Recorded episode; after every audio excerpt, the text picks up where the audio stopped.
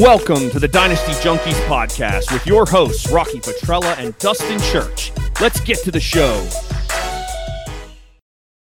Hello, everybody, and welcome to episode 14 of the Dynasty Junkies podcast, a proud member of the Dynasty Addicts Podcast Network. I'm your host, Rocky Petrella, along with my co-host uh, Dustin Church at Dynasty Junkie FF. Dustin, how you doing? You know, I'm doing all right. I'm in a in a hotel in the middle of nowhere in Eastern Oregon. It's 108 degrees outside. Um, I'm on the hotel Wi-Fi. I got like two gig downloads, or no, two megabytes um, download speed. So you know, if I stutter a little bit, it's because of the Wi-Fi. But other than that, um, pretty good. You know, I had a five-hour drive down here and another five-hour drive back. So excited to be on talking uh, some football. How you doing? Pretty good, pretty good. Sounds sounds like a lot of fun you're having there. Uh, hope hopefully you make it through the whole show with the hotel Wi-Fi. Um, but I got uh, I got something I want to talk about here. But first, let's introduce our guest. Um, it is Zach Reed at Tacit Assassin 13 of the Dynasty Dummies and, and musical parody genius. Zach, how you doing? I, am fantastic. Uh, it's uh, it's good to be here. I thought we were I thought this was we were talking baseball tonight though. No, isn't that was the whole pre-show? That, yeah. Zach and I were geeking out for like a good 20 minutes on baseball, talking about baseball is better than football. Um, yeah. We'll see what see what that does to our listener count this week. But yeah, we're we're excited to have you on here, Zach. Yeah, I don't know about the baseball better than football take, but but it was fun talking baseball prior to the show. But uh, something I wanted to mention here, it's only kind of tangentially uh, related to, to fantasy, but it's uh, it's something I got into Twitter the other day, and I've seen multiple people saying this when it started happening uh, a couple days ago, where so many New England players were opting out. I'm very interested to get Zach's take on this. As a, I'm pretty sure he's a Patriots fan. I, I kept hearing from from smart people that that this was Bill Belichick orchestrating a tank job. And I just didn't I didn't buy that at all. What do you what do you think of that, Zach? So I'm going to defer to Patrick Chung, uh, who tweeted out today, whoever said that is dumb. In, in reference to exactly that. There's no way Belichick is tanking, and there's no way that coaching staff is tanking. Uh, Brady's gone, and this is the chance to prove that the Patriots coaching staff and the Patriots team approach, that next man up approach, is actually what the driving force was behind all of the success with the Patriots. There's no way. I mean, they they went out and and, and signed Cam Newton. I mean, yes, there's a third round pick attached to that. If if he goes, you know, in free agency next year, they they will get a compensatory pick. So there's all there are always multifactorial layers to what Belichick is doing, but there's no way he's tanking. Yeah, and that was my exact take, and that's what I said. If you if you're going to tank, why why would you be signing Cam Newton? And someone brought up the compensatory pick, but that was my thinking is that it, it, if he plays, you you have to get a Cam has to get a decent contract to get a third round pick out yeah. of it. So if if he plays well, that's going to screw up your tank, and if you yeah. cut him, you don't get the third round pick. So what what was the point of signing him the first? I mean, I could see maybe Belichick because of this maybe deciding, oh well, this season isn't going to be worth it, and then maybe he. Te- I mean, what do you think? I, have heard people, other other people say Belichick would never even consider tanking, no matter what. I, I just, I don't think he has it in him. I, I really don't. And and even uh, Darius Butler said the same thing. Like anybody who's ever been around Belichick knows that he just does not have that in him. He doesn't have the tank in him. And, and I think that that a lot of times you see teams tank, what happens is the front office will will kind of submarine the the roster. The problem with that is Belichick is also the de facto GM, so the GM's not submarining the roster.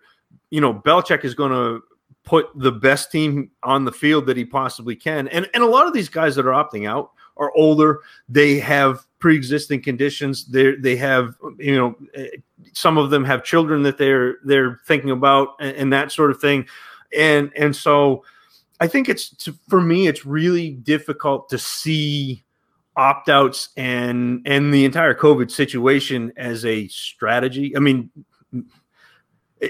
I just I, it's hard for me to to not see the humanity and and see that as a strategy.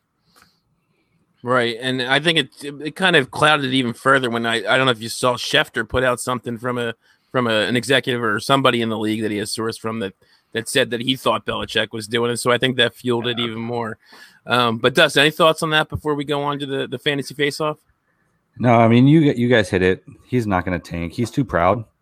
He he like in like what Zach said. Like he wants to prove everyone that he doesn't need Brady. Like he can do it without him without it. And I think I mean there's teams way worse than the Patriots even with the opt out. So it's going to be hard to tank. And then with it's hard to plan for that with a potential abbreviated season. We don't know what that looks like, but I think there's just too much for him to even be able to plan that out. And he's just, but at the end of the day, he's just too proud. There's no way he's he's going to tank. Yeah, I, I agree. Okay, so we'll get right into the fantasy face-off, which this week we went with uh, it's Melvin Gordon versus Todd Gurley. This kind of ties into something we're going to talk about a little bit later. Um, but the, these two guys are both uh, aging running backs on new teams, so fairly close in ADP. Uh, in July, it was uh, Gurley 48 to Gordon's 57 ADP, although Gordon was actually slightly ahead of him in June. Um, for whatever reason, that switched. And as always, we polled it, and it came out virtually 50 50, 51 49 over, over 1,400 votes, which doesn't really surprise me. So, uh, Zach, what do you think? Which of these two guys do you prefer in Dynasty?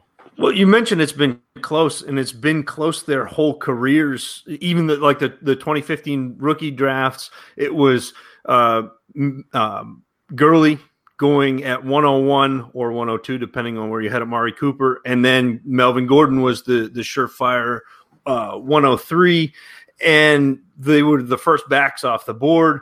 If you look at the per game stats over their career, like it's really really close. Uh, I think Gurley might average like a couple more carries and maybe like ten more yards a game, and and so it it really does look close. Um, but the the the deciding factor for me and the thing that pushes Gurley ahead of Melvin Gordon for me is a Gurley just turned 26 or will just turn 26. I think he turns 26 in a couple weeks. Gordon is already 27.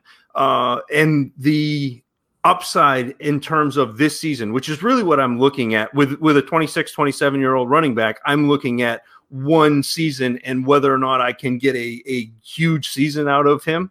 Todd Gurley, uh, by and large, has been that that back with the upside, uh, and especially in Atlanta where they like to throw the ball a lot.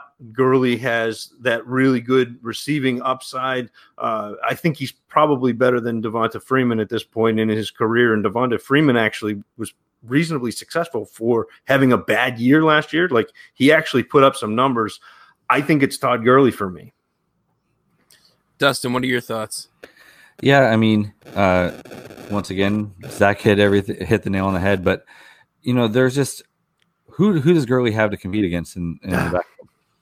You yeah. know, Ito Smith, Qadree Ollison, like that's it. Like you know, and in Denver, there's a really good backup in Philip Lindsay and one of the best blocking backs in Royce Freeman there. Now we're not worried about Royce Freeman taking carries, but like Philip Lindsay has been a really, really good running back in in the league.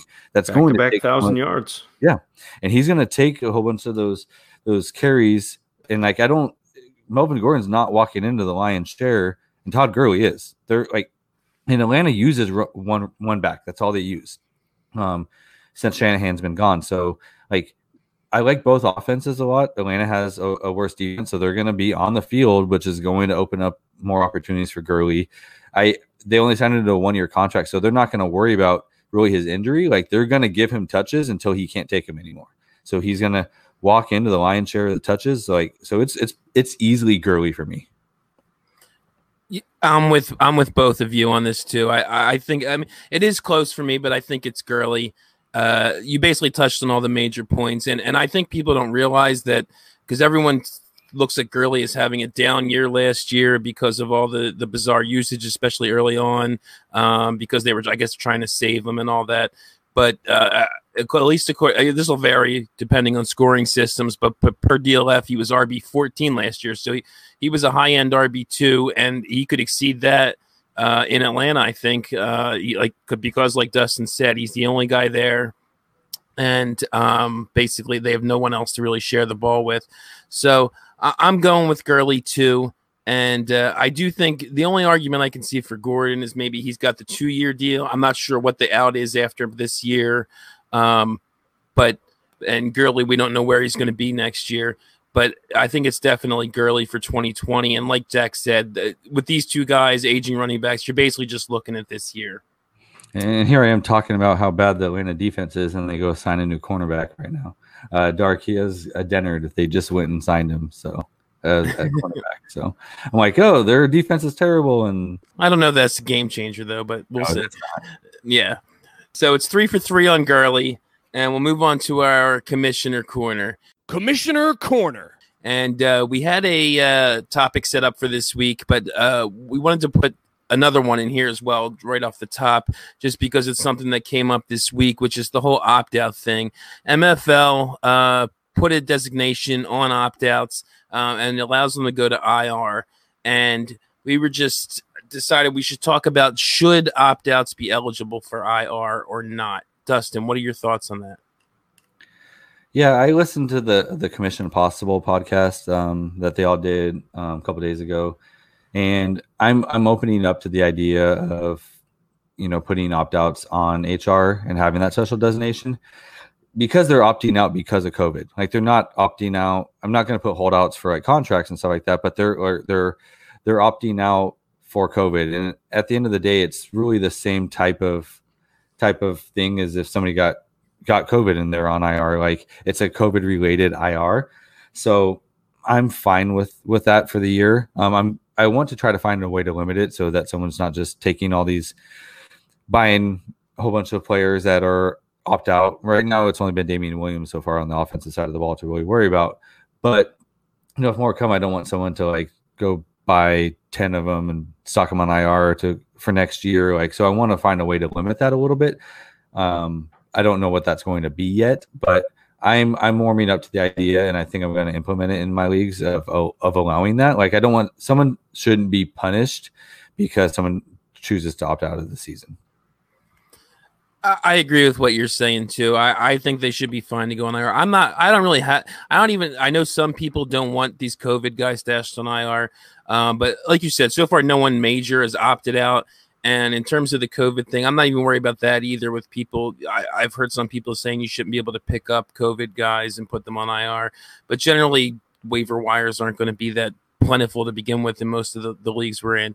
But uh, yeah, like you said, I don't think you should be punished because a guy decided to opt out. It, you should be able to save a roster spot and put him on the IR if your platform is going to allow it. Are, are you on board with that, Zach? Yeah, I mean, I, am pretty ambivalent one way or the other. As long as you're consistent and you do it now and tell your league this is how we're going to play it. So if if they're going to be eligible for IR, great. But but communicate that with your league because this isn't something that you want to spring on on guys in your league in you know late August or, or September. This is something that you should be thinking about now, communicating, uh, get in your league chat, whether you have a Voxer or you have a DM or whatever, like communicate that with your league. Uh, interesting. Uh, what we do, and that you just kind of made me think of this with our um, our rookies and, and things, we have a, a taxi squad, and the rookies that we draft ourselves are eligible to be put on the taxi squad. But if you pick them up off uh, waivers, they're not eligible to go down. So it's only drafted rookies. I wonder if you could do something like that where, uh, you know, the players that are on your roster before they're designated, you can you can move down to your your uh, IR spot, but you can't pick up a player who's been designated and then and then stash them. I wonder if that's a way to kind of approach that. I think that's what I'm. That's the way I'm thinking about approaching it, and I think that's yeah. what I want to say. It was Bosch. It was Bosch or Price that said it on Commission Possible. Like, let's not give Bosch any credit. Let's give it to let's give it to Price. um, but he said like the way that they're going to limit it is, you know, just like and like you said, you can't pick up rookies and put them straight to IR or to the taxi. You can't pick up players just to put to IR. Yeah, like you can IR them if they're on your roster, and then you can pick up someone to replace them. But you can't just hoard all the IR players and just put them on your IR so no one else can get them. Um, and that's also not good for the integrity of the league. Um, right. So it's it seems like an e- it seems like an easy loophole to close right now while while we're thinking of it and while people are listening commissioners out there like get ahead of this. Yep. Yeah, and the only thing, yeah, the only thing with that is it does take extra work from the commissioner because there's nothing on MFL or I don't think any other platform that can keep you from picking up guys and putting them on IR like that. So uh, it would be something that would need to be policed individually, which has me a little iffy on it. But I, I, I don't mind the stashing as much as you guys do because to me, most of the I've said this elsewhere. To me, most of these guys you're talking third, fourth stringers that you're going to be able to pick up off the waiver wire and stash on IR. And the majority of the time, 90% of the time, those guys aren't going to mount anything anyway. Yeah, but it also depends on on your roster size and, and your individual league too. Because if you have short benches, you never know who's going to be out there and stashing a guy on IR for for the year and still maintaining your your roster is an advantage. Agreed. If, if, if it's a shorter bench league, I can definitely see that. Excuse me, but uh, yeah, I, I, guess I was just thinking a lot of the leagues on man are generally yeah. you know 28, 30, 32, things like that. so you're not you're not getting much off the waiver wire to begin with. The original topic we had for this week before that came up was the idea of again, I put on the shushy. I'm not sure exactly what the term is for it, but uh, the ability to kind of uh, beat trades. Uh, I've heard this uh, batted around where, and I've heard about it done in other leagues where uh, two teams agree upon a trade, executed, uh, I think, in the league, and then the rest of the league has a, de- uh, a determined period of time to try and top that trade on either side. Is the way I believe it usually works again, me and Dustin, uh, we talked about this, have never actually been in a league like this, but I thought it was an interesting topic to discuss. Uh, I'll throw it to you, Zach. Do you have you ever been in a league that's used this kind of rule? I have. I have not. Um, I, I like the. I like the idea of it, uh, but I think that. And I also like what you called it. I, have heard it called public trade counters and that sort of thing. But I, li- I like like top that trade. Like I like that. That's that's good. Uh, maybe we'll get that on Dynasty Game Night. We'll talk to Outhouse and Bosch and like get that set there up. Go.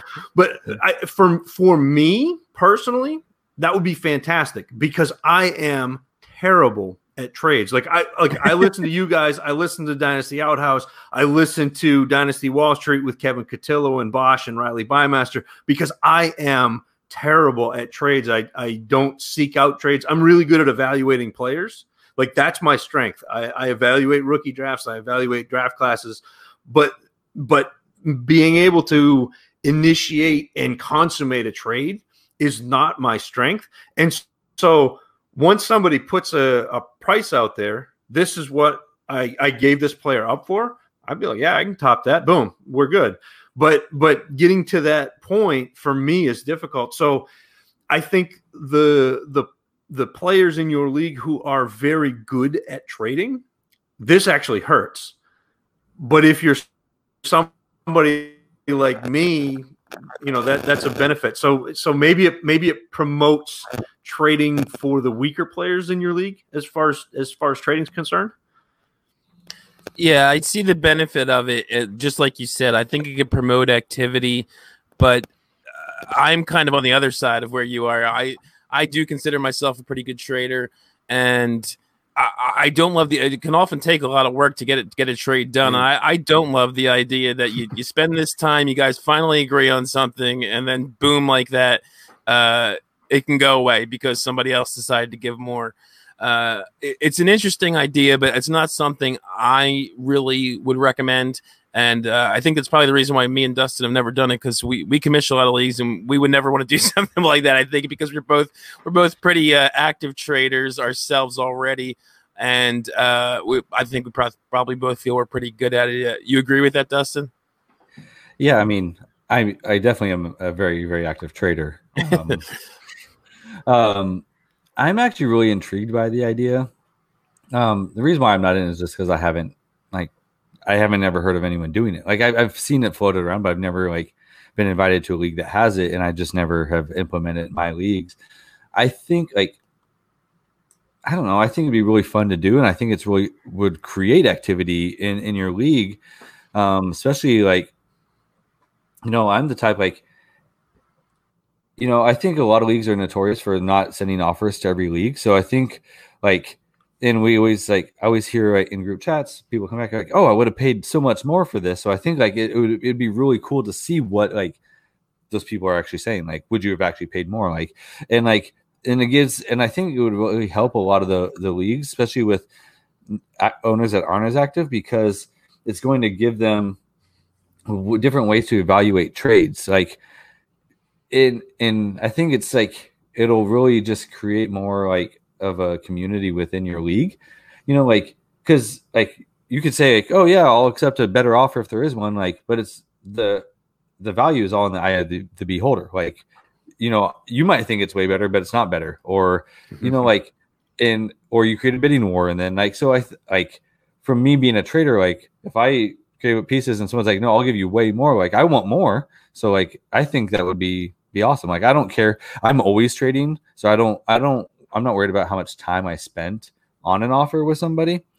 Um, so I think I think I might start a new league and try it. I don't know. We'll see. But I'll tell you though, if if I have worked and made a trade because I like like I said, I don't trade very often, and and when I do, it's a pretty momentous occasion. Uh, a couple years ago in our home league, like uh, I I got looking, I was like, in order for me to win this league, I'm gonna have to make a move.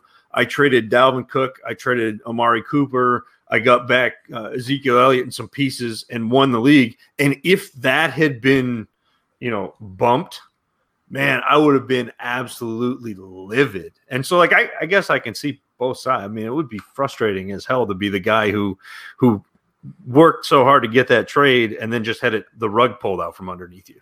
That's a really good point. Talking about like in in playoffs or going into the playoffs, like you're making a big trade for, for a run, and then someone comes in and your trade's gone, and like yeah. now you can't get those pieces. So like that's an aspect I didn't think about, and that might be changing my mind a little bit. I, don't, I, don't, know. I have to think. I'll have to think through it some, but like, I still think it, it could be fun. But that, like, yeah, I'm the type like if I'm competing, I'm going to give up everything to try to win. Yeah. Like if I know I'm going down that and I'm going to make those moves. Um, I keep saying this, but I did that to Rocky in the Trade X three uh, championship. Um, anyways, I hear that. Um, I hear that's the best. It's been a while since you. Oh, it definitely is. But it, yes. it's been a while since Dustin mentioned that. So thanks for bringing that up. um, but Zach, I keep I keep hearing that that you don't trade, and like I hear you say that on your show all the time. So I'm going to get you to do a trade, and definitely not a new league. I'm going to send you some offers. We're going to get something. I, I welcome it. Like again, I'm not averse to it. I'm just bad at it. I, I get it. Yeah, so th- there's definitely pluses and minuses to it. I- am not surprised Dustin's a little more. I-, I tend to be a little more old school in some of the- some of these type of things that we talk about in the commissioner corner. Um, different formats I definitely get into, but certain things like this, I'm kind of a little more old school, and I- would rather just have my trade go through and be done with it. Um, I mean, I, but, I, make multiple trades a day, so like any more activity is great for me. Like I made a mass. I made two trades yesterday. One was massive yesterday. Like I'm I didn't get any done today, so I'm, I I need I need some more activity. and actually, although thinking about it, I guess if someone tops your trade, then the, you could then go and return and top that trade if you wanted to. I guess so. Yeah, maybe it's not all bad. I mean, okay, it's good, but, good for whoever's tra- like making that trade. You know, yeah, getting, getting the bidding war. I mean, yeah, exactly. Yeah. But we'll move into our dynasty strategy portion of the show. Dynasty strategy. This is another one where we again had kind of a, a main idea we wanted to go with this week, um, but some stuff came up, some little n- news type stuff that we wanted to also include in this portion of the show. First thing was the Damien Williams opt out, which is the probably the most fantasy relevant opt out so far. There's been a maybe a couple offensive linemen that could affect their team's offenses, but in terms of actual fantasy players and the way he affects Clyde Edwards Helaire, uh, that was a pretty big one. Uh, Dustin, what are your thoughts on on Clyde now with Damien Williams opting out? I mean, I definitely think that Clyde is is the guy. I I do see it in increasing his workload a little bit. Um, he's not going to be. I, I, don't think he's going to get all the touches. Um, I think they're going to bring somebody in. They still have Darrel Williams, who who has flashed and he's looked pretty good. They have DeAndre Washington there. I could see them going out and still getting another person, like maybe like a Devonta Williams or Devonta Freeman or something like that. Um, and Darwin Thompson, I, I, know everyone was high on. He's still there, so like he, I still, I think he's going to get more work now. I still saw him more as like a pass catching back, and I, I don't. He's still not going to get all of the carries um, inside the twenties. So I'm bumping him a little bit, but I've seen him like first round startup value now, and I don't I don't have him there for me. But he he really has no competition. So like if he if he shows and as good as everyone thinks he is, like he's just gonna run away with it, and he's gonna get he. I could see a path to him getting you know the amount of touches that Christian McCaffrey gets and, and things like that in the offense, um, especially in the Kansas City offense. That if, if he shows, I, I I see a path there. I just I'm not banking on that. Yeah, and I, I I somewhat agree with what you're saying. I, I actually put out a tweet. I I forget it was earlier today or yesterday, um, where I basically said uh, I think whatever you thought is CEH before, it shouldn't change that much now. I, I just don't see him as a guy that's built to carry a huge workload, a CMC type workload. And I just think then the Damien, I don't think he's going to get a ton of the Damien William touches that uh, that, that he would have had if he hadn't opted out. I think they'll just split that up among uh, DeAndre Washington, Darrel Williams, Darwin Thompson, free agent X who they bring in, and uh, CH will have pretty close to what he had, which I think will still be very good. I still think he's. I always thought he was going to be the lead guy over over Williams, and he's going to get. I, I expect him to get a ton of catches out of that backfield, but I don't think it changes much either way. Maybe a slight bump up if you want to bump up a spot or two, but uh, I don't see it as having a major impact the way a lot of Twitter seems to be thinking. What do, what do you think is uh, going on with that, Zach? So I, I see this a lot like uh, the Kareem Hunt scenario from a couple years ago, where Hunt came in and people were kind of poo pooing him as a prospect and and saying, you know, I don't think that he's going to come in and carry the workload. And then all of a sudden, Spencer Ware in front of him got hurt, and he led the league in in rushing. He led the league in you know just was was a world beater. Is is Clyde Edwards Helaire built to do that? Probably not, but I think they're gonna they're going to give him the lion's share of the touches. And I think that once you get past those top five or six running backs that that are pretty established, I mean, man, I, I want I want Helaire. I want Helaire over uh, Miles Sanders, who everybody's all of a sudden put up in the top seven or eight. Like, I, like he is this this draft class was a very very good draft class, and he is if not the number one back in this class, the number two. I had him behind Jonathan Taylor. I, I still do. I, I believe Jonathan Taylor is is a better runner and has been getting knocked for receiving work, even though he put up uh, uh, pretty respectable numbers this past year. He had, I think it was like 26 or 28 receptions this past year. Uh, but but this does change the landscape for and expedite uh, Helaire's ascent to being one of these potential elite running backs. And we don't get those very often. The guys who have a potential to carry the ball 200 times and catch the ball 50 times, there aren't very many of those. I, I talked about this on, on my last show or maybe two shows ago and said there were five players that had the potential to do that in the league. Clyde Edwards Helaire is, is number six. And that, I was going to ask you that. So that. Is that what you're thinking? Maybe about 200 carries? Is that more than you thought he was going to get before the Williams uh, before the Williams opt out? Yeah, I think it was probably going to be somewhere close to that, but but I think he'll get more with with Williams being out. I think that you see Andy Reid kind of funnel that, and if you look at at, at his career as a coach, you look at his lead backs. Uh, you see that you see those top 10 seasons for his lead backs who have the ability and maybe not the size. And i don't know flashback a you know three years ago and i was having the same argument about christian mccaffrey because i loved mccaffrey coming out and everyone was like nah he's too small. He was not going to carry the workload. He's just a pass catcher. I'm like guy he like he's proven he can do it. Helaire didn't do that as much and as definitively in college. I mean, obviously he was kind of that one year last year once Burrow got there and the offense kind of took off. But he's also been been picked in the first round. He's he's got that pass catcher plus type that I look for, and now he's got a path to the workload. I mean, I, I'm I don't know what else you could want. Yeah, I, I definitely see what you're saying, and the, the only thing that worries me is just is is how many rushes he's going to get and what he's going to do with them. Um, we'll, we'll, see how that goes, but he's definitely. I, I, mean, I I already thought he was probably a low end wide. Uh, I'm sorry, running back one, but uh, we'll see how it goes. So. anyway, we're getting into the next topic, which was uh, the Shady McCoy signing that happened today with the Buccaneers. Uh, basically my my take on it is uh, Sh- Shady's irrelevant as far as fantasy is concerned, even with the signing. Um, mostly, what he does is make uh, Ke'Shawn Vaughn and Ronald Jones probably much much less relevant. Uh, I do think uh, McCoy could get a little more run than people think, or at least more snaps. Um, because he's probably better in pass pro than either of the other two guys. Ronald Jones has never been very good at that. Uh, Ke'Shawn Vaughn's a rookie, so we, will see how he goes with that. But basically, with this, and there's still Dare there as well. So basically, it just means to me that the entire Tampa backfield is unstartable. Uh, you you agree with that, Zach?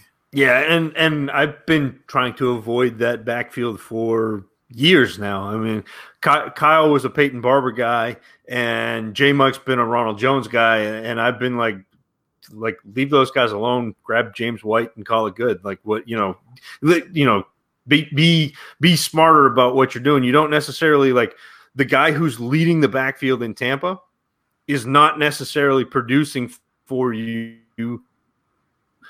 the way some of these other guys who catch passes on other teams are going to. So why bother, you know, paying up to get a a a backfield leader? It's so to me, McCoy signing there, he's probably not coming in to be the starter, but it just makes it that much more ugly. Yeah, and I, have always been, uh, as anyone who sees me on Twitter or probably has listened to this podcast knows, I've I've never really liked Ronald Jones, so that just makes me like him even less. Uh, but Dustin, what are your thoughts on the Tampa Bay backfield now with the signing?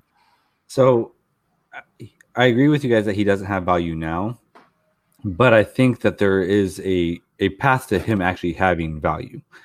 Like I, I, I think it was really smart for Tampa Bay to go get him before others others had the opportunity to, because we're going to see running backs like him get work at some point in the season.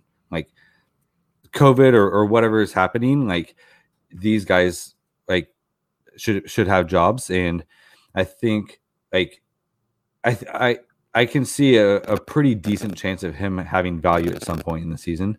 So like I don't hate picking him up off waivers. I know like a whole bunch of people are like, oh, he's like he's gonna have no value. I'm not picking him up. But like if you don't get him now, you won't get him.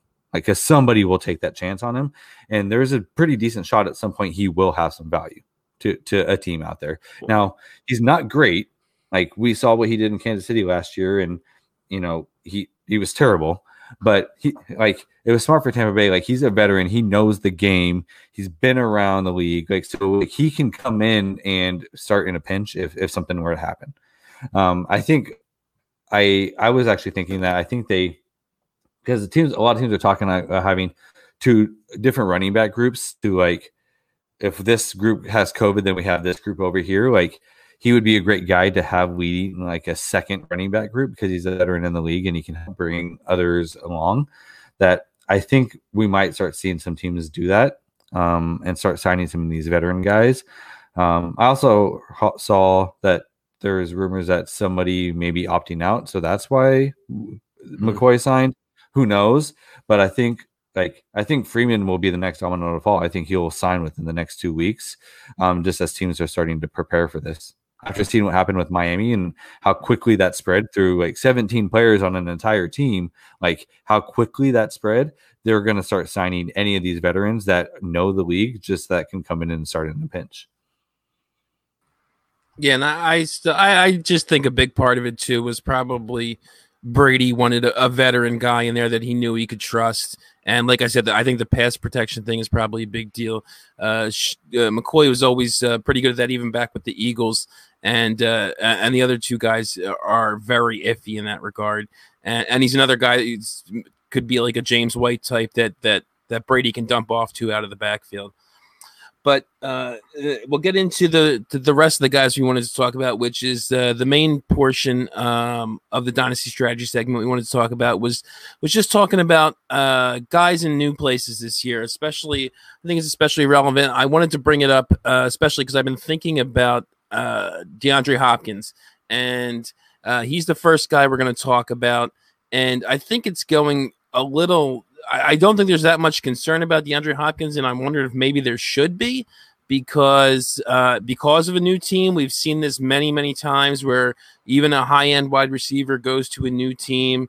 Uh, he has to learn a new system. He has to learn a new quarterback, and he struggles. He hasn't, especially in this off season with COVID. Uh, Nuk hasn't had a chance to um, work with Kyler Murray much, I'm guessing. Um, he has to learn a whole new system, which is, if he has done it at all, is being done virtually. And I, I feel like that's not really baked much into his price. I, I, could care less that he's 28, which I know in Dynasty now is ancient, but but uh, but uh, this the whole new team thing I think is being a little underplayed with Hopkins. Uh, what do you think, Zach?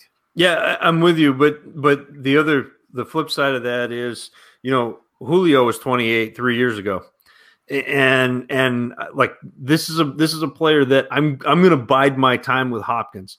Uh, if I've got him, I I'm to steal expectations. I I don't expect him to be you know what you've seen the last couple years this year, but if I don't own him, about halfway through the season, when that owner is pissed because DeAndre Hopkins is not producing like the the wide receiver one that that he expected. I'm going to go start poking around and and and offering deals because Hopkins is going to be the one in that in that offense, and he's going to be a solid one in that offense. Larry Fitzgerald is probably moving on next year. I can't even believe he, he came back for for another one this year, but but you're going to see Hopkins be the alpha in that offense next year and beyond in an offense that wants to throw the ball. I mean, they threw the ball what 550 times last year. They want to throw the ball. They want to spread it out, and and the ball is going to find uh, its way into Hopkins' hands because he is the best receiver on that field. It's the Peter Howard targets are earned by the best players on the field. Hopkins is the best player on the field. They'll figure that out, but they may not figure it out at the beginning of this year. So he's a keep an eye on because you're I mean, even if you look at uh, May ADP, he was seven, June ADP, he was seven, July ADP, he was 11, according to DLF, and he's starting to slide. People are really fickle. It's what have you done for me lately? And when he's not doing it for you this season, that's that's when we're going to go buy him. Yeah, I really like that point about um, um, maybe getting him in season because, like you said, I think I think he could underperform. That's what I was getting at. He could underperform, especially early on. Um, we saw it with Odell last year, although I guess there were technically maybe some injury issues there. We've seen it with other receivers that moved to new teams. Um, but Dustin, uh, what do you think of DeAndre this year? I'm not really discounting him. Like, if you look at, yes, he's had almost the same offense every year, but he's had different quarterbacks up mm-hmm. until he's Watson.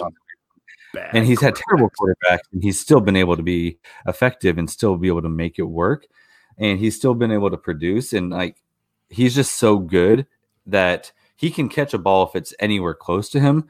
That I don't think I, I don't think this is really gonna hurt him. Um, and if anyone's discounting this fact that he's switching teams and his age or whatever it is, then I will buy that discount because you know I'm not worried about any of the competition like Kirk, Fitz, like Hakeem Butler, whatever. Like none of those guys are really going to take. They they they brought in Hopkins to be the guy, and they're they're going to feed him targets, and and so and Kyler is probably a better passer than Watson really is. Actually, Watson isn't the most accurate quarterback out there. Um, and so I don't think it's going to impact him too much on the field. Um, but that's that's just me. Like if anyone's discounting it, then I'll buy the discount. The the one thing though that Deshaun Watson does as well as anybody in the league. And he did this in college too, uh, because I, I, remember watching Mike Williams. Uh, like I'm I'm terrible at evaluating quarterbacks, although I've I've hit on some. But like I, I when I watch quarterbacks, it's not like when I watch running backs and wide receivers. I remember watching Mike Williams and thinking, "Wow, like Deshaun Watson on that back shoulder throw to the sideline." Is absolutely money, and Nuk does that so well, and they just so I don't know with with Kyler Murray being a little more mobile, uh, if if that changes the rhythm of, of Hopkins routes and, and, things. But to your point, the the there were only two players on on the roster last year for Arizona who had more than 100 targets, and they were like 108, 106. It was it was Larry Fitz and and Kirk, and and so there is that market share. There are the targets available for Hopkins to come in and just say, you know, give him here, and and he certainly is the the talent on that team. Yeah, hundred percent. Like talent finds a way to win, so I'm not I'm not I'm not worried about it. So well, let's get let's get into the next one. So David Johnson, you know, kind of the other name in that that trade with Hopkins. You know, he moved from Arizona to Houston, new offense. Um, but they, you know, they had the departure of Hyde there, and and Hyde was a thousand yard rusher last year um, in in Houston. What do you think of David Johnson next year? To year? me, he, he's kind of that next tier down, but in the same bucket as Gurley and Gordon. So so they're they're guys that if I start off a draft and and hit wide receiver early, they're coming back around in like the fourth and fifth and sixth rounds, and and I'm I'm looking at potentially adding them for a season or two I don't mind acquiring David Johnson, but he's not somebody I'm going out of my way to go get. Uh, you know, you mentioned Hyde. Hyde's kind of a between the tackles pounder. I don't necessarily see David Johnson as as that type of player. So they've already got Duke Johnson there. So what's that? What's that going to look like with with the pass catching upside? And and so, like I said, he's he's a player that I don't mind having on my roster for for a you know a running back two, three, or or if I get him in a in a draft where I've gone kind of a zero RB model, but he's not somebody I'm going to trade for. Yeah, he's definitely uh, a, a, you know just a 2020 type guy, but I, I, think he could give you some pretty good value for 2020. Uh, they ran Hyde kind of uh, into the ground there in Houston last year, and uh, he's kind of I could see him you know producing similar to Hyde with more pass catching upside. So so I like you said, I don't I don't hate him. I don't obviously don't want him as my RB one, but I definitely think uh, and he he started off really well last year before he got the injury. So I, I know I've heard a lot of people say you, you know he didn't look that good, but I think that was more after he got hurt that he looked like he was running in molasses and things like that. But um, so I, I definitely like him as a 2020 guy if you're a contender but he's not someone I, am looking to, to run out and get unless I'm pretty sure I'm a, the top three ish type team. Uh, any thoughts on David Johnson before we move on to the next guy, Dustin? Yeah, I just I I think he's just super cheap right now. That I think he's it's very easy to see it, him improving on his on his value. Right now in in startup ADP, he's going as running back 30. Yeah. Like 30. like that's that's really late. And yeah, he should definitely return value on running back 30. Like, even if you're not a contender, like, don't sell him now. Wait until he's producing because he's going to return value, bearing an injury or COVID or anything like that, on running back 30. And like, he, we know he's going to get work. Bill O'Brien's going to try to prove that, like, he made the right call. Especially after trading Nuk for him.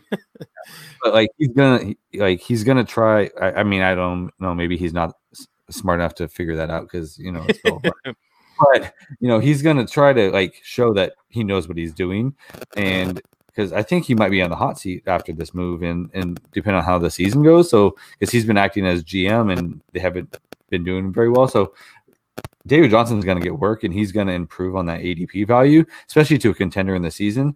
That, but like right now, he's super cheap. Like I got him in the seventh round in the Scott Fish Bowl. Like, granted, that's a one year league, but like he's still he's just super cheap. I see him going for second round picks right now. So like that's where I'm buying him at um with the the switch. I know people are, have the way he performed the last two years and then switching teams, like people are out on him. Like I have him all over the place because I've been able to get him for like as throw ins of deals or second round picks. So I, I'm buying.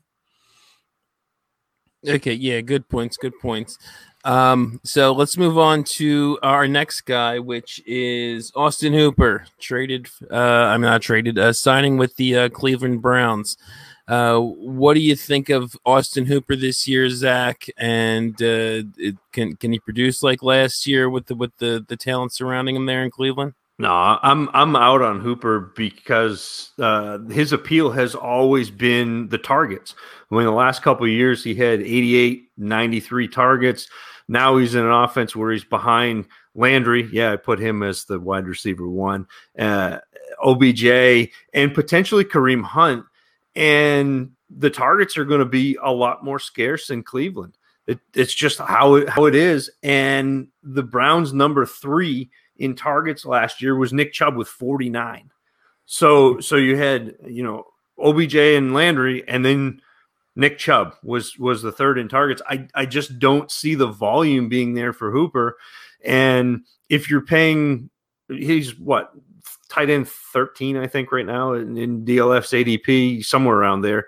And and if you're I just did did the the open last week about Tyler Higbee don't pay up for those mediocre mid-range tight ends because you can get the same production, you know, 50, 70, 100 picks later from from players that that people aren't even thinking about.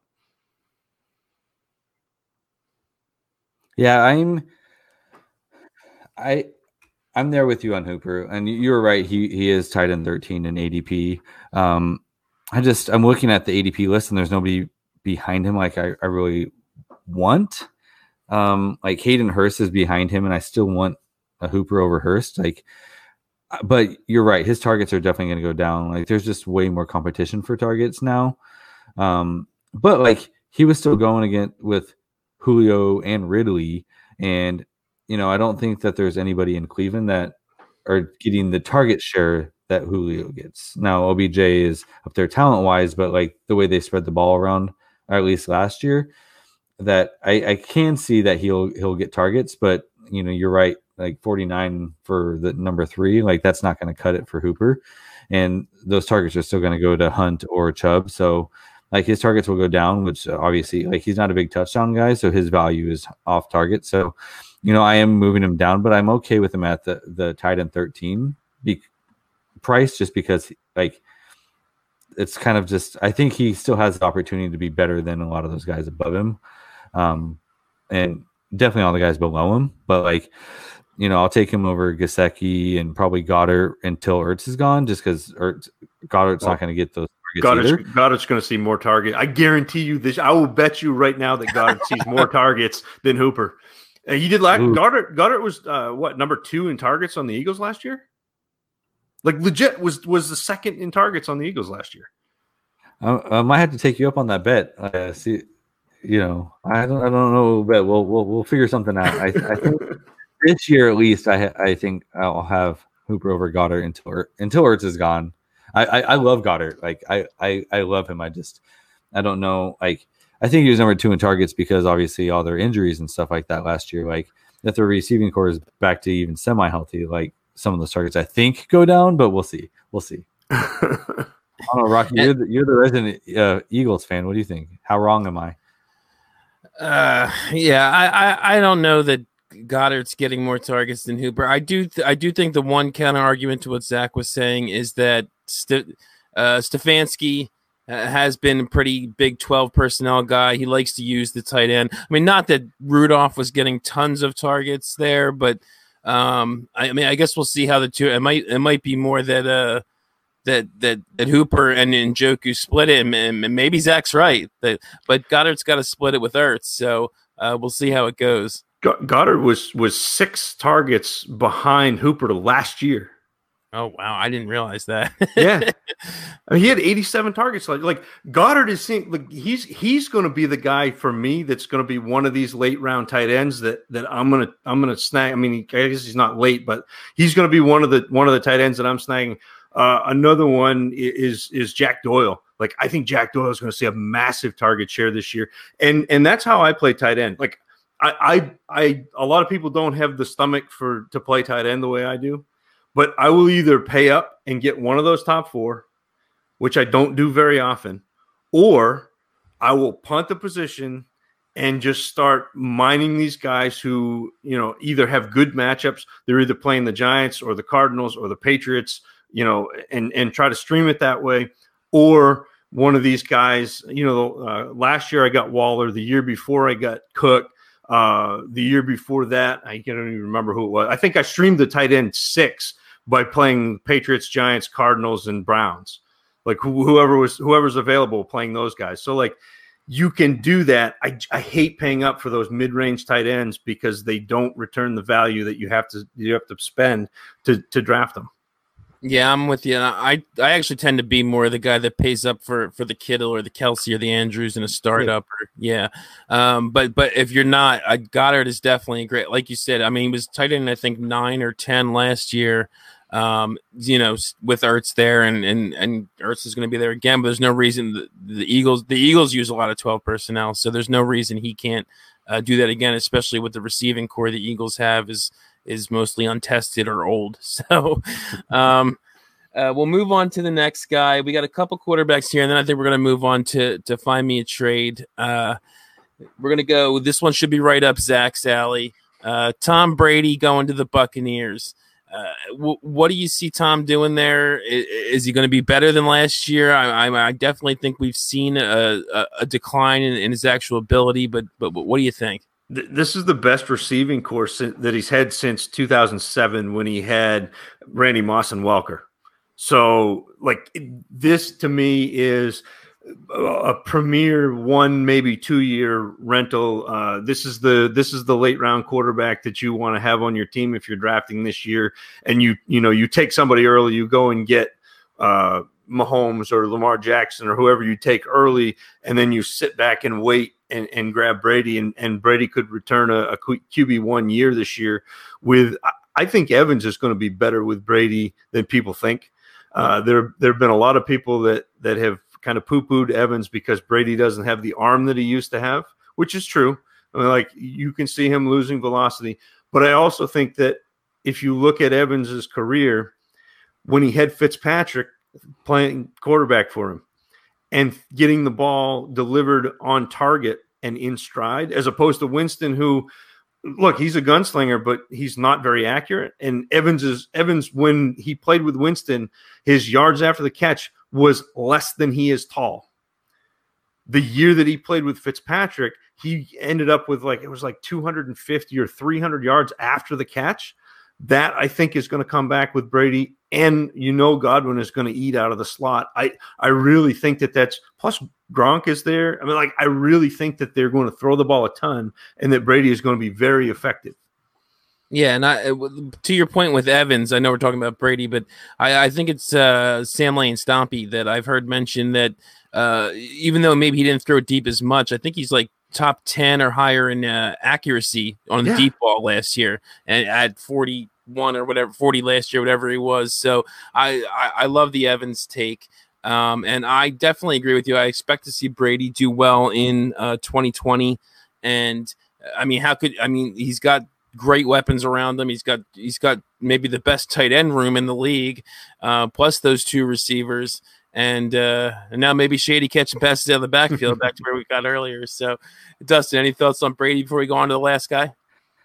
No, just kind of taking it back to the what we said about Bel- Belichick earlier. Like Brady's the same way. Brady's going to try to go prove that he doesn't need yeah. Belichick to be successful, and that he's not washed like everyone thinks he is. Um, like so he's gonna come in with a fire and he's gonna try to prove everyone wrong. And he's I, I legitimately think he's gonna try to go win a title in Tampa Bay. And I think uh, they're all bought in, obviously, Tampa Bay is, but I think you know it, it would go a lot to cementing his legacy if he can go do it with another team. And I think that's what he's like. He's gonna go out to try to prove everyone wrong. Like you know, he's got so many rings with the Patriots, but if he can go get one without Belichick, that would be huge for him. I mean, I think Tampa Bay is probably in a better position right now than New England. Sorry, Zach. I just think like the way that they're building, like they're going, they're throwing everything at it to try to win with him there. That I I I I I actually think they're gonna have a decent shot at it, but he's gonna try to prove the doubters wrong. Yeah, and and uh, I think he was trying to prove the data is wrong in 2007 too, and uh, we saw how that went. so, um, we'll move on to the last guy here. I want to I wanted to bring this guy up, um, Teddy Bridgewater with Carolina. Uh, I, I'm actually I think higher on him than most this year. Uh, I, I, really like the weapons around him. I, I've been very vocal about my love for DJ Moore. Uh, Curtis Samuel and Robby Anderson are nice pieces. Obviously, CMC. And uh, I like the the Matt Rhule hire, and I especially love the Joe Brady hire. Uh, he he he worked wonders with LSU last year, and I don't know if, how many people realize. That. I mean, that was basically a bunch of college people. Nobody was talking about Justin Jefferson, Clyde Edwards-Helaire, Ja'Marr Chase before Burrow even. Yeah, Burrow uh, this time last year, and he just he produced the best college season in football history uh, offensively. So I, think he's going to do a lot there. And I know Teddy's not the, the most amazing quarterback in the world. He's he's not the best deep ball thrower, but I think Brady will figure out a way to to to maximize him. I love DJ Moore, and I like Teddy a lot. I could see him being a QB one this year. What do you think, Zach? So I'm kind of on the fence on Bridgewater, but it's okay to be on the fence uh, with Bridgewater because he's going off the board at quarterback 26. Right. And so grabbing him there, it's there's nothing but upside. Like if he if he doesn't pan out, then you're not out anything. But if he does, with that offense around him, uh, Kyle and I have been saying for two years, maybe three years, that that offense that they put together in Carolina is probably the most dynamic offense in the NFL, and they haven't been using them quite, you know, the the most efficiently, you know, as they as they possibly could. With with Joe Brady in there, Bridgewater's got serious upside. It's it's it's like the you know you always look at the quarterbacks uh, down there and you look at the weapons around them and say, okay, there are weapons I can buy into this player. Well, there are weapons around Teddy Bridgewater, and, and he has potential to uh, greatly exceed where you need to draft him. Yeah, and the other thing I didn't even mention too is I think it's going to help him as well is that Carolina may have the worst defense in the league. so I, I, expect to see a lot of volume there as well, which is what you always want from your quarterback. Uh, Dustin, what do you think on Bridgewater? Yeah, I'm right there with with you, Rocky. Uh, I love Bridgewater. Um, I love the Brady and the, the Ja Rhule hiring um, over there in Carolina. um, but like like you guys have all said, like he's got weapons all over the field. He's he's more than a game manager. Like he, he's not going to go win you a game, but he's not going to ever lose you a game either. Like he's like he's pretty smart out there. He's not going to go throw picks and turn it over. Like he's kind of like a I will say like a cheap man's Russell Wilson when it comes to like just knowledge and being playing smart. Like he's not going to take the hits. He's going to get the ball away. Like he's going to be able to like be effective with the ball and he's got weapons like you know Robby Anderson, Curtis Samuel. Like you guys have already said him. Even even Ian Thomas out there. Like Ian Thomas, I I, I love him as a late round tight end. That I think he's got all the opportunity and like and like Zach said, he's super cheap right now. Like you can get like he's like almost free in in one QB and then two two QB. Like nobody's really paying up for him. That you can go get him for you know a later quarterback. Did did you see? And I can't remember where I saw it. It makes me mad because I like to give credit to whoever tweeted it out. But but somebody had a quote about Curtis Samuel and how that they were going to start trying to use him more like he was used at Ohio State, where we're giving him carries. They said, you know, he he was good down the field. Uh, he actually was one of the top, I think, six or seven receivers in air yards last year. Like he, like mm-hmm. they they put a lot of air under the ball, like threw the, threw him the ball downfield, but they didn't connect. And they're talking about now trying to get him more in space, trying to get him, you know, touches because he's such an explosive player. That makes me excited, not only for Samuel but also for for Teddy because the more guys that are getting open, the closer to the line of scrimmage, the better off Bridgewater is going to be. Yeah, and like the you we, we all talked about how much we liked the head coach hiring and the offensive coordinator hiring. They picked Teddy. Like yeah. there was quarterbacks available out there. Like they didn't have to go with Teddy. Like there was a whole bunch out there, and they could or they could have traded up in, in the draft. They they chose Teddy. Like those two like some of the, two of the best hires that everyone's like clamoring about right now. They they handpicked Teddy Bridgewater as their quarterback, um, and I, I love that Curtis Samuel take because like there's nobody else be, behind Christian McCaffrey. Yeah. So if you know getting Samuel out there, getting Reggie Bonnafon, like, right? Who? No, um, um, no, exactly. Like so, like I think that's going to help Samuel's value, and I think like it makes sense because there's nobody behind McCaffrey at all. Like you can't you can't keep giving him the carry the touches he got last year and not expect uh, like at some point some sort of even if it's a minor injury like some like you can't just give him all the touches. You have to have somebody else there. So I have to go buy some Curtis Samuel. That's such a that's such a crappy career for Reggie Bonnafon. He started out as a quarterback at Louisville, and then Lamar Jackson came in, and then he's like, "Yeah, okay, I'm going to go to Carolina." And then Christian McCaffrey's like, "What? What do you, what do you do?" Yeah, yeah. but yeah, and that, I thought that was a real good point, Dustin. That yeah, that, that's their guy. They're going to do everything in their power to make him succeed. So, uh, like I said, I'm pretty high on Teddy this year. But we'll move on. Uh, it's getting late. We'll move on to some finding some trades. Find me a trade. And this week we have a submission by Twitter Twitter handle Dill D I L L at Dynasty Loser 420 and it's a 12 team PPR 1 QB 1.5 tight end premium league. And tight ends actually also get 0.125 uh, per receiving yard as opposed to just you know the 0.1 that receivers get. And it's 31 man rosters start nine uh, qb two running backs two wide receivers tight end and three flex positions and uh, the team is currently rebuilding. He's got 421 firsts, two seconds, three thirds. Uh, he said ideally by the end of the season, he'd like to move some of his older pieces, Carson, Chris Carson, Ertz, um, for younger assets and picks. And uh, we're definitely going to be moving some of those guys before the end of the season here in this uh, episode here. but Dustin, why don't you run down his roster and then we'll get into the trades? Yeah, I'll, I'll say first, I love his team name. Globo Gym Purple Cobras. I just I love the I love the team name, but um, so yeah, he's in a he's in a kind of a rough position, uh, especially at quarterback. He's got Herbert and Tyrod, and then Jameis and Dalton. So like he has one starter with Tyrod and, and Herbert and no backup. Um, and then at, at, running back, he's got Carson Ekeler, and then he's got Rashaad Penny and Ke'Shawn Vaughn. He's got Dare, but now Dare, you know, with McCoy might not have any value he's got like Michael P. Ryan and Justin Jackson. So like outside the top three, he doesn't really have anybody there.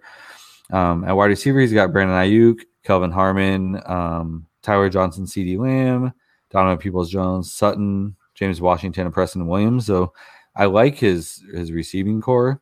Um, and then at tight end, he's got Ertz, and then he's got like Arnold and Brate. So so not a lot there. Um, so my trade, I'll, I'll get into my trade for him. Um, it was him. We've talked about him moving on those those older assets. Um, mine was uh, trading Chris Carson and, and Rashaad Penny to 420 heavy hitters for Justin Jefferson. Um, I I think he may have to add a little bit to get this done. Um, but I, I wouldn't like adding a third or maybe like a Tyler Johnson into the trade to, to get Justin Jefferson. I think Justin Jefferson is going to be good in this league. I love Justin Jefferson and adding that youth. Like, I, for, if I had his team with already having four firsts and, and some seconds, I'm trading all my running backs to try to get young wide receivers and then just hitting running back in the draft. Um, that's how I like. I, I get running backs as the last piece because they're shelf life. So go get those young stud um, uh, wide receivers and draft your running backs. So my trade just had him, you know, moving on one of those older running backs. Um, me being a Seahawks fan, I think this is Carson's last year in Seattle, um, and he's already fighting with an injury. He takes hits. He brings on contact. So I'm I'm scared of of Carson personally. Um, so if if you can move him for a second or getting Justin Jefferson, I, I love getting that. Yeah, yeah I, I like uh, you go, Zach. Oh, sorry. No, I, I say I like that. And I think that right now is a great time to attack the Justin Jefferson owner because he just went on the, the COVID uh, NFI, the IR. And so it, it could be a, a panic good time to to go get Justin Jefferson on the cheap before, you know, this season and and before he gets back and kind of gets in shape and and gets going. And this is the deal that he could also make, like a couple weeks into the season. You know, Justin Jefferson will probably start So, You know, rookie wide receivers don't usually hit right away, and if Carson's healthy at the beginning of the season and is putting up some big games at the beginning, then I think it'll be easier to make that deal. Yeah. Um, so keep that in the back of his mind. But I'm I'm selling Carson like that's my first piece gone. Like Carson is does not fit the team, um, and I want to sell him with any positivity that I can before his value's gone. Yeah, and I, I agree with Zach. I like this too, and and uh, the the guy you're trading him to, 420 hitter, has this kind of weird mishmash of a team. He's got some decent quarterbacks and he's got Keenan Allen and, and Rob Gronkowski, but he also has Justin Jefferson and Tee Higgins. He's kind of all over the place, which makes you think he's probably thinks he can compete this year. I don't think he can, but um, his only his only real solid running back is Dalvin Cook. So if he's trying to compete, uh, the Carson Penny thing makes a lot of sense, and he can't really depend on Jefferson for production. So uh, I definitely see that as a good idea, and uh, I was thinking something similar with mine. So I'll get I'll get into mine, and then we'll we'll finish up with Zach's trade. Um, mine was just a little bit bigger of a trade. Uh, I went with uh, Zach Ertz and Chris Carson uh, to team Dirty Dangles for uh, Tyler Boyd, Mike Gesicki, Mecole Hardman, and a 2021 second. Uh, there's a, like sort of a double tight end premium in this league. So um, Zach Ertz definitely has some solid value there. And uh, the guy we're trading him to uh, has a need at both uh, running back and tight end. His best tight end is probably Gesicki, but uh, he definitely has a team that can contend. He's solid at quarterback. He's got Zeke and Kenyon Drake, but not a lot after that at running back. So having getting Carson, I think, will help. I'd even be willing to throw in Penny with this because I don't see a lot of uh, major value in Penny, and uh, he's pretty deep at receiver, and he's he's definitely trying to compete. He's got a lot of older guys: Edelman, Fitzgerald, Adam Thielen, but he's also got Tyreek and Julio. So uh, and Boyd, who he who'd be sending in this trade. So he's definitely a contender and uh, the two weakest spots he has are probably running back depth and tight end.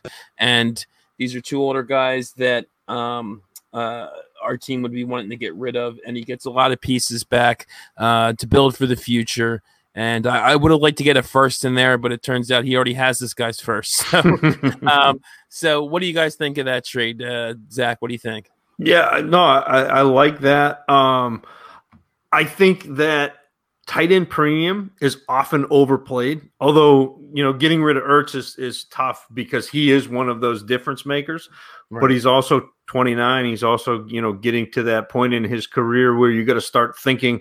I mean, I think it was Gronk fell off the cliff at 31 and everybody's got a different career, but I, I really like kind of the, the the the getting rid of uh, getting rid of Ertz and, and trying to get younger um, and, and the boy I really like the Boyd. I mean, with with with the with that offense, the Bengals offense in in so much flux, and Burrow coming in.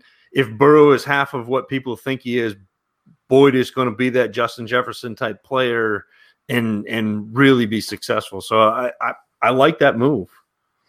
Yeah, and I was thinking, like uh, you said, I like to get the younger at tight end. I still want to get a tight end back if I'm moving her. And I, I think by the time this guy's competing, he's not gonna, he's not Ertz is not going to be probably worth you know what he is now. And that was the other yeah. thing I was thinking with this is that both of these guys, Ertz and Carson, uh, you can look at as declining assets, and you you can make a case that all four of the assets you'd be getting back could rise by 2021. So, uh, Dustin, any thoughts on this one before we move on to Zach's trade?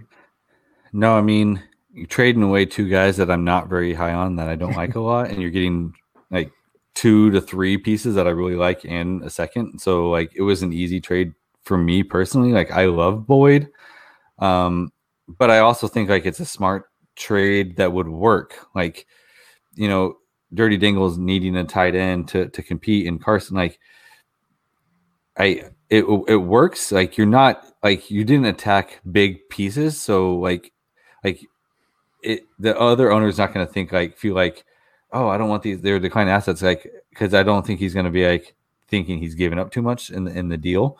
Um, but I love the Boyd side of the deal, um, and I think has a pretty pretty good chance of of of happening. Like I, I think that's a good one. Agreed, and I I uh, uh, I've mentioned this in a previous episode um, where I think it get done, especially if you, if it's the kind of owner who cares about calculators. I did throw this into the DTC um, because it's hard to use DLF analyzer for tight end premium leagues because they don't include it. But uh, in DTC, his side actually comes out like eight points higher, so you can also use that as sort of a backup if he's the kind of guy who cares about that. Like, oh, you're you're getting the better end of this deal, you know, so that kind of thing. But Zach, let's get into yours um, before we finish up here. All right. So the very first thing I'm doing uh, with this team is is cutting Dez Bryant because I don't know why Dez Bryant is still on this roster. But the second thing I'm doing is getting rid of Brandon Aiyuk right now while uh, Deebo Samuel is hurt, while there's some buzz with Aiyuk, and and I think that this is probably the highest you're going to see him go. Uh, there are some people that are high on on Brandon Aiyuk, but but for me personally, I saw his value in uh, the return game really more than than the actual uh, being a skill position player. And and I think that a lot of what he was drafted to do was make them more dynamic in the return game, and then anything they get on top of that for Aiyuk is is a bonus. So I'm going to trade uh, Aiyuk and Austin Ekeler, and I I know he's not going to like this, but I'm going to throw a 21 first uh, into this deal, and I'm going to get back D'Andre Swift and Allen Robinson from Animal Kingdom. Now, Animal Kingdom has got some serious running backs. And if you add Ekeler in there, you can run all three of his flexes with running backs. But I'm getting back one of these running backs in this 2020 class that I think is better than anything the 21 class has to offer. So I, have traded that that 21 first to get a better running back than I could get in 21. And then I got Allen Robinson back for Ekeler and Aiyuk. Allen Robinson is uh, still a young uh, 26 and he he turns uh, he turns 27 in August. So he's we got 2 months. You got 3 4 years of Allen Robinson in his prime. And I don't know if you've looked at Allen Robinson lately, but Allen Robinson was an absolute stud last year. I think he was like 13th in the league in in targets and was the wide receiver seven. Like, and that yeah. was with Trubisky. Yeah, so, I don't think people realize he was that good last year and, and, that young. Like he's he's literally just turning 27. He's a top 10 wide receiver. He's going for insane value. And so I went and and got a young running back who I think is going to be very good. Uh, I mean, D'Andre Swift was the running back one pre-draft for a lot of people, and and added Allen Robinson. And if you permit me a second trade, I'm going to turn around and spin Ertz in a second and go get Golladay and Jack Doyle, and just completely remake this team. I I definitely like the first trade. Um, uh, like you said, selling Aiyuk high. I, I'm, I'm, I've mentioned before, I'm not real high on Aiyuk in general, um, but he's definitely got a value bump. And uh, I, am not sure you mentioned it when you were just talking about it just now, but you, I know you put on the sheet that you'd even include a 20, 21 second as a sweetener if needed. I would definitely do that too. I, I and I like getting Swift back as a running back in a rebuild, just because sort of like Dobbins, I'm not sure because he's going to peak this year, so he doesn't necessarily give you a you know a stud this year that's going to give you a bunch of points when you're trying to rebuild, but he right. he has stud potential. So and like you said, I, I am with you on A Rob. I love A Rob, and uh, the only thing with the other one is I just don't know if Ertz gets you. Ertz was it Ertz in a second for Ertz in a second for Golladay and Doyle. I bet I'm just close. not sure if that gets you that. Yeah. If I if I have to throw something else in, I will. But but I bet we I bet we can get something done. It starts the conversation. so Dustin, yeah, I, I, I love Allen Robinson. Um, I've been big into A Rob like just forever. So I, I anything you can do to get a Rob, I love. But I also love Golladay a ton. so if you can get either of those deals done or both, like that would be amazing. So um and like all these like and we keep saying on all of our all, all of our shows, like thirds and fourths get deals done. Like especially if you already have a whole bunch of picks in the first couple rounds, throwing in your thirds and fourths to try to get get deals done. I'll I'll tell you a secret, and this is kind of talking out of church because we're in definitely not a new league together. But hmm. anything outside of the first round is fair game for me because those are all dart throws, and I yeah. can also during the draft. I, I like to buy on credit. So I will I will trade you next year's second and a third to get a second in this draft that I've already traded out of. And people will do that. And, and I'll just keep buying on credit, keep kicking that can down the road. So I don't mind trading picks in in especially after the first round. I don't mind trading those picks because I know I can acquire those on credit for picks in the future. And especially with this league where you don't have a taxi squad, eh, second round, third round, fourth round, eh, I'll, I'll trade those all day. I'll add those to deals to to get things done and not blink. Yeah, right there with you, Zach. And I definitely think you get that first one done, especially with that sweetener thrown in. Uh, I think it makes a lot of sense for the other team as well. But um, that's that's pretty much going to do it for what we have uh, for the show this week. Um, before we uh, take care of our business and sign off here, Zach, why don't you just uh, you know remind everyone your Twitter handle and, and all the stuff you're doing?